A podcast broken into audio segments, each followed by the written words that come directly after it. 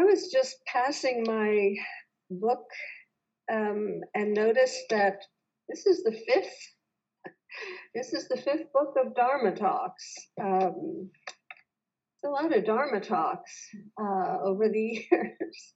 I'm kind of impressed by by the fact that uh, there are five of these books, but um, it was pretty clear that I chose not to write about the Dharma uh, in a, any kind of professional way, publish anything, but instead to build uh, the Zendo. Um, and it was kind of interesting because I've spent a lot of my academic life writing and publishing things.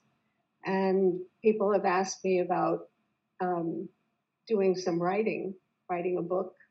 Um, and I realized that no, this is about practice. And so instead of writing a book, I, I built a Zendo. So I'm um, glad to have you all here to engage in our practice together. It's much more important than reading about it in books. Mm. Um, so we have been beginning our exploration of the precepts once again. And uh, in no particular order. And last week, Max talked about intoxication. And that's one of the precepts um, to refrain. It's, it's, formulated in, in many ways, uh, and you'll you'll discover that when you when you look around at at precepts. Look, look it uh, look it up online. You'll find lots of different formulations of each of these precepts. But the general idea is don't get intoxicated. Um, and Max talked about his involvement with chess as one of the examples of uh, how how it's possible to become intoxicated. And after considering his talk, I felt it was necessary to go deeper. It's part of part of our practice is to dig. We, we thought we thought we had reached the bottom when, when we when we found pay dirt, so to speak. Dig deeper. Go deeper. It's like sort of psychic gardening, those of us who I like to shovel, I like to dig, and I think that's a reflection of my my my desire to really get to the bottom of things and not to be satisfied with just the top level of of topsoil, but there's stuff really going on underneath that that um, supports that. It's sort of like the lotus and the mud, that the lotus grows out of out of the muck. And we're not just satisfied to look at the beauty of the lotus. We want to see where it comes from and how it's nurtured and how it develops. So I wanted to dig a little deeper uh, about intoxication.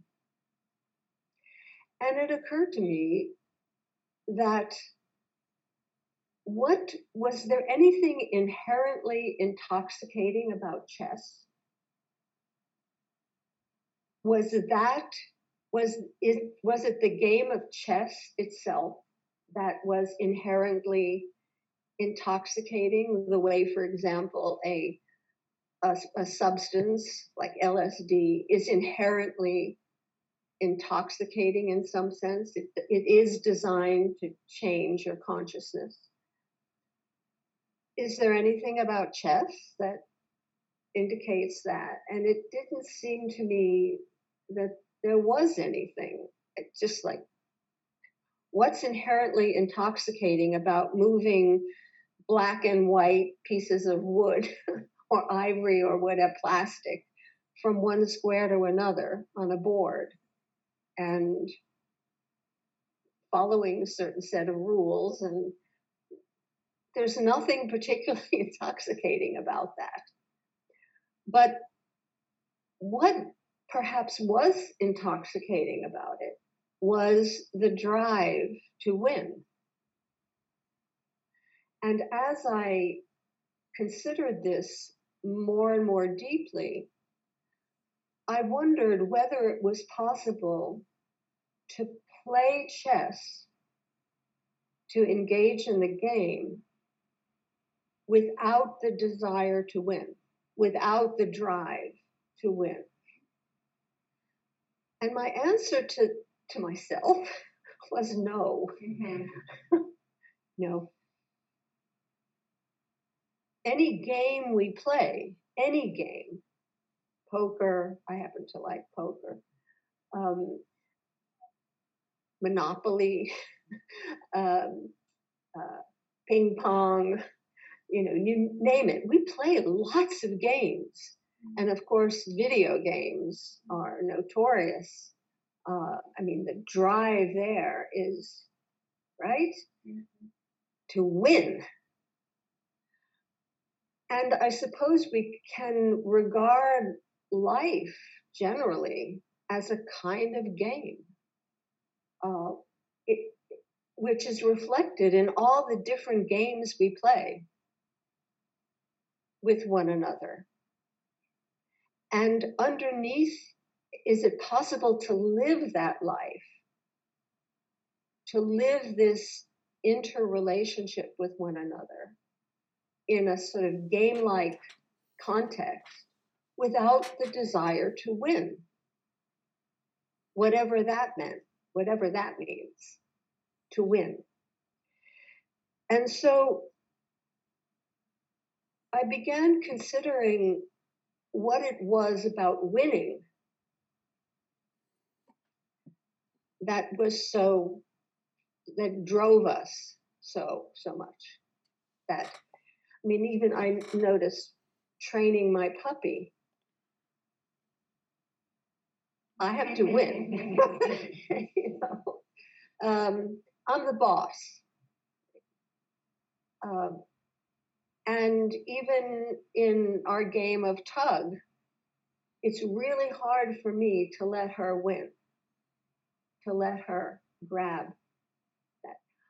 We, we took a walk yesterday and um, it was important, you know, we pulled the stick away from her and we threw it, you know, and she had to catch it and bring it back. So, you know, we kind of established ourselves as you know, we're on we're on top of this. And so there is in, in Zen practice what we call the eight worldly dharmas. Win and lose. Praise and blame. Pleasure and pain. Fame and obscurity being recognized and being neglected or ignored. These are worldly dharmas that govern our lives, and they all have to do with, in some sense, winning. I mean, most of us are connected with Penn State University. Number one. right? We're number one it's, it's a deep cultural drive to win, to win, to be on top. Bless you. And what is what is it about winning that we crave? What is it about winning that is intoxicating to us? And the word I come up with and by the way, in the reminder this week, the image that I posted was the image of a crown. Did you did you notice that? Did you associate anything with with that? Um, it's power. It's a drive for power. Personal power, social power, psychological power, political power. It's that feeling of power that is fundamentally intoxicating. Just feeling. Um, uh, Taishan sent me some clips from The Highlander, which I had never, the film The Highlander. And we had talked in our book study about this idea of quickening.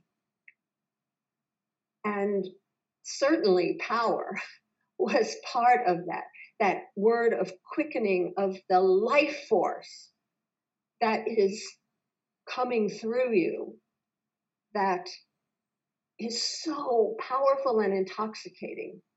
It takes over. And especially, you know, those of us who have had the so-called joy of being pregnant. you know, it's um, whoa. you know, I when I was pregnant, I really felt powerful. I was carrying this life in me. Um, and you know, I was kind of doubly powerful. And and it was obvious that, you know, I was I was a powerful woman. um, afterwards, it wasn't so powerful. um, so I've I've been exploring this the place of power in our lives and our drive for it, our need for it, our hunger for it.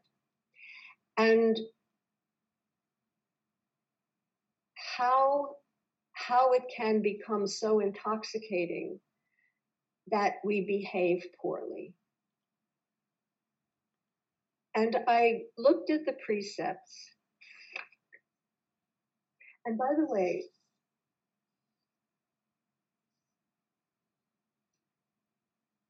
the power is attached to the ego, the constructed self.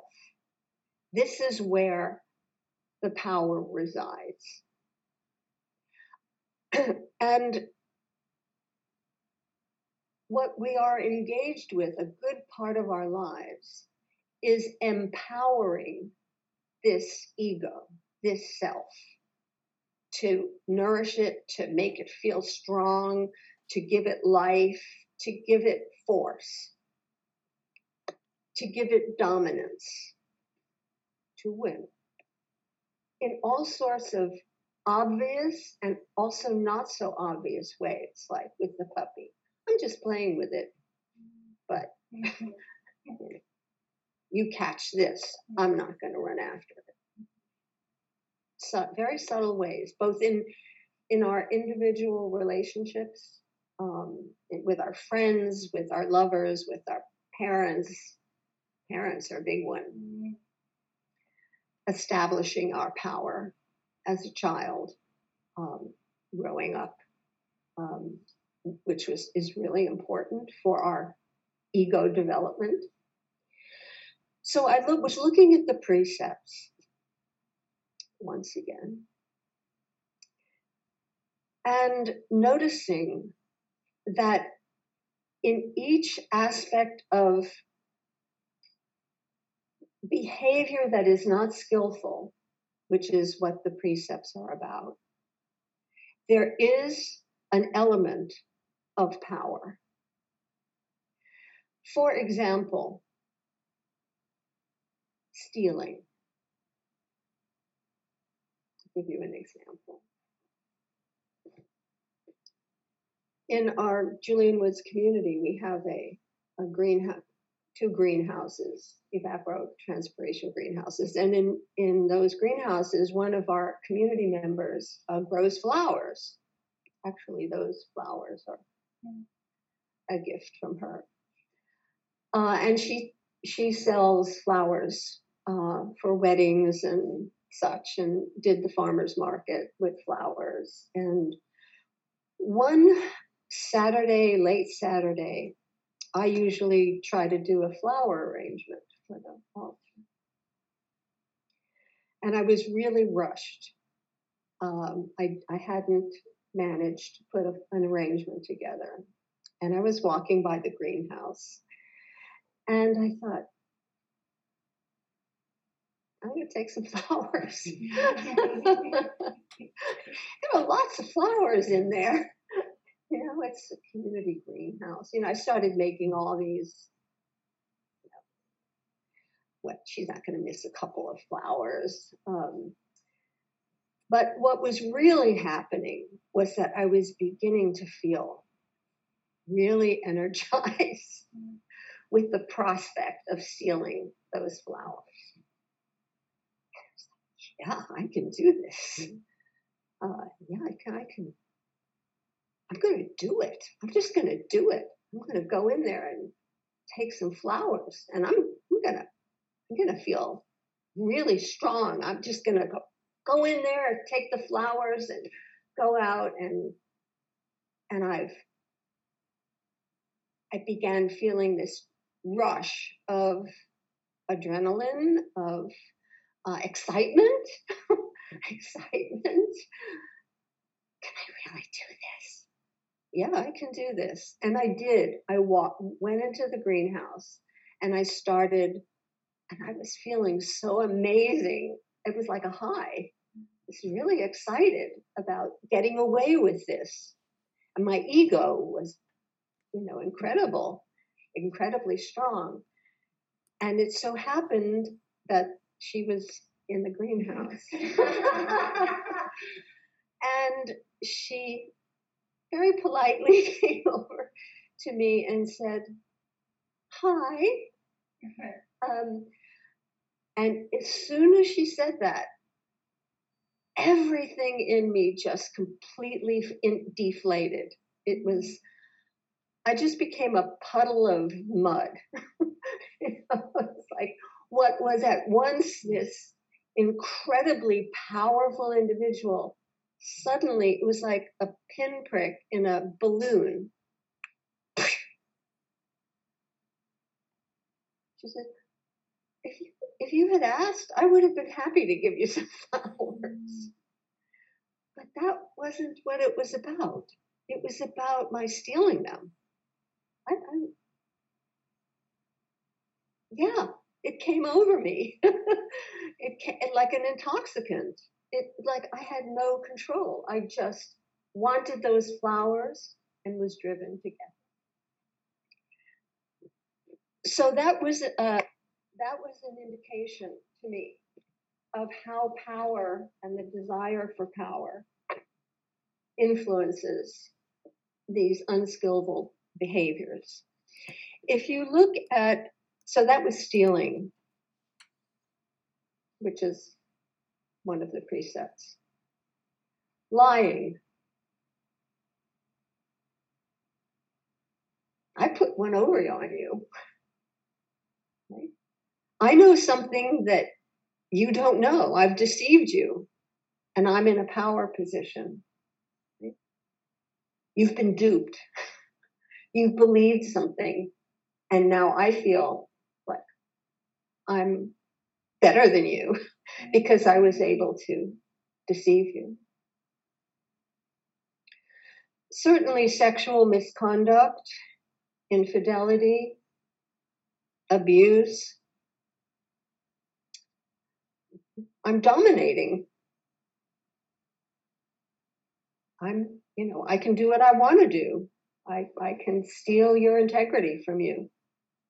Uh, I can do things underhandedly and you not know know about it. Killing? they destroy you. Right? What kind of power is that? To have the power of life and death over something. Even something like praise and blame. Certainly, blaming judging. I'm judging you. I'm better than you are. I hold you accountable. I'm the judge. I got that crown on. you know, I'm the king. I'm the queen. I sit in judgment of you. Both praise and blame. Because I'm the one who who gives the praise. I'm the one who judge judges whether I blame you or praise you.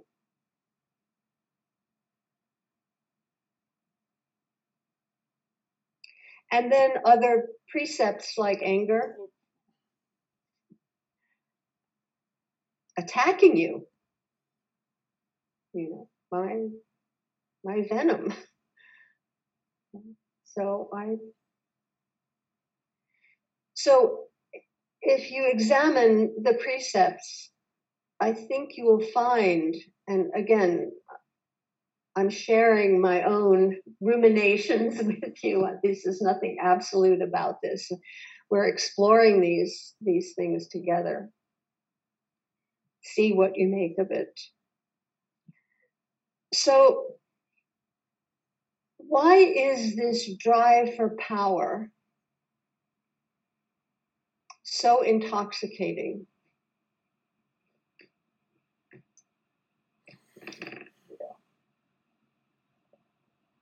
you know why is why is this drive for power so intoxicating why why did you why were you so driven to steal those flowers because at the time i felt really helpless. I want i i didn't know how i was going to make an arrangement. So i i just felt like i I was at a loss. And most of the time, I suspect that we grab for power when we feel helpless and vulnerable. And the fact of the matter is, I think that that is our fundamental condition. Helpless and vulnerable. And in, in Buddhist practice, sometimes we use the word empty. Not in the sense of being uh, hollow or a void, but having no substantial self. And because of that feeling of being not this thing, we try to make this thing. We try to make something out of nothing. And we have to keep doing it because it's fundamentally going to, our balloon is going to be burst constantly because that is our fundamental condition. And so we have to keep blowing it up, blowing it up And maybe we discover this and maybe we get tired of that.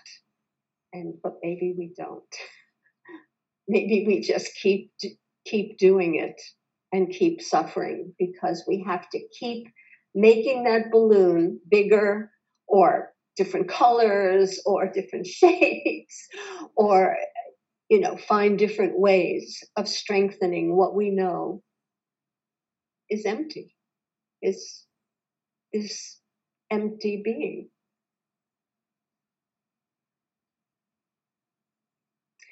In our practice in Shikantaza, we sit. This is the alternative form of power. This is real power. because we are being exactly who we are basically helpless, just sitting here, not trying to do anything with respect to anyone else, not ambitious, not trying to prove anything, not trying to show ourselves to be anything more than just someone on a cushion. And notice we sit with our backs to one another. I think, I think Sophia, you mentioned this. What an amazing expression of trust. Like, I don't have to see what you're doing. I I'm I'm sitting here vulnerable. you know, I ha- I have my back to you. Uh, I I don't know what's coming. I don't know if anything is coming. So this act of just sitting down is a way of aligning ourselves with true power. It has nothing to do with achievement. It has nothing to do with showing you're better than anybody else or that you're you know that you that you can judge anybody else or i mean it's just all of that is gone and we just become beings sitting here taking our place in the universe as our lineage holder Kobun Roshi said the only, and I think I mentioned this before, the only real precept, there's only one real precept. And that precept is to make a safe place for someone to sleep.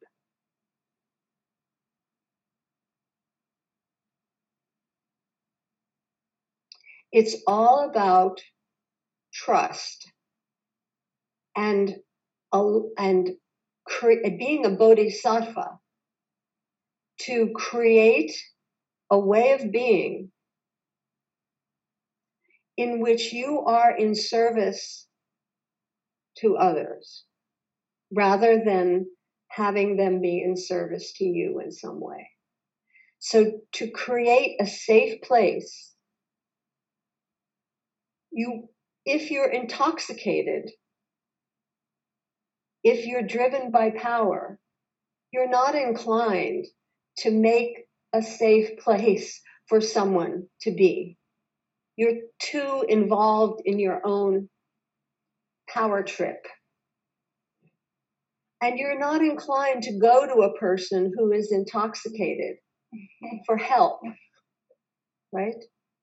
But here is a safe place. Not to sleep in the sense of to be to, to go into some la la land but to trust to be able to fall asleep to to turn your back and and know you're safe know you can just be so alan watts also has i'm going to end with um, a um, an example that he gives, sort of metaphor. The river of life keeps flowing and flowing, and life force keeps flowing and flowing all around us.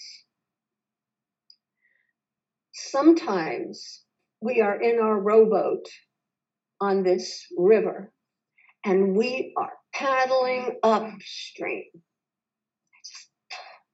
I'm going to make myself known. I know this very well because I had a powerful drive to achieve when I was young. Even even now that I haven't lost that. It's like, boom, I'm just gonna get this, get this done, do it. Rise up like the phoenix, you know, which is our symbol, which are which is our lineage symbol.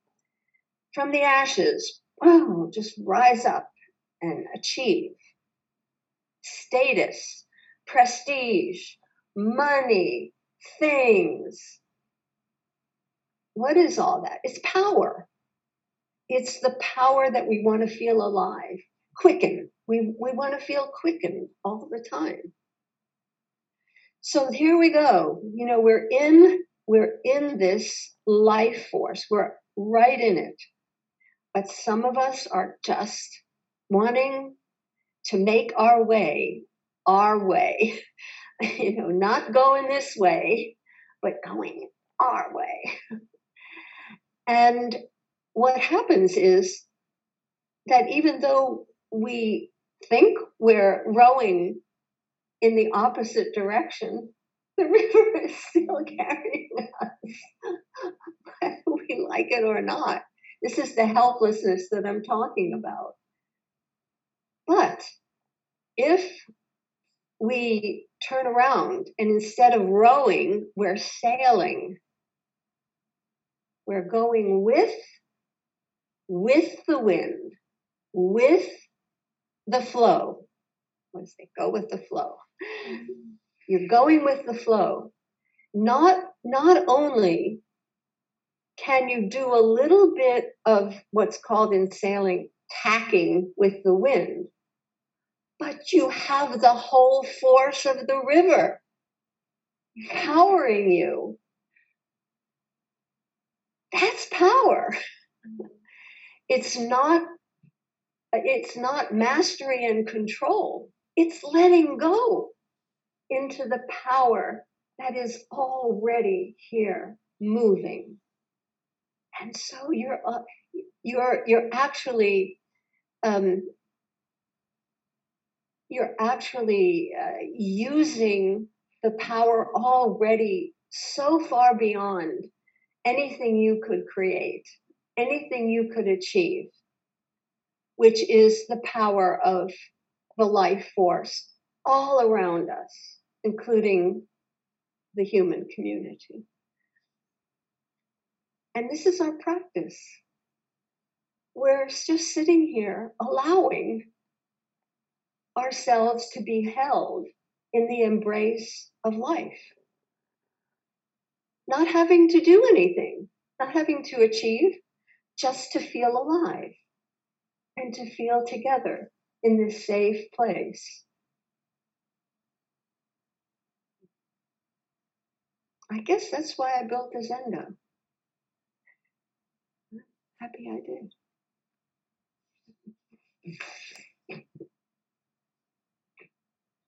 So please return your cushion.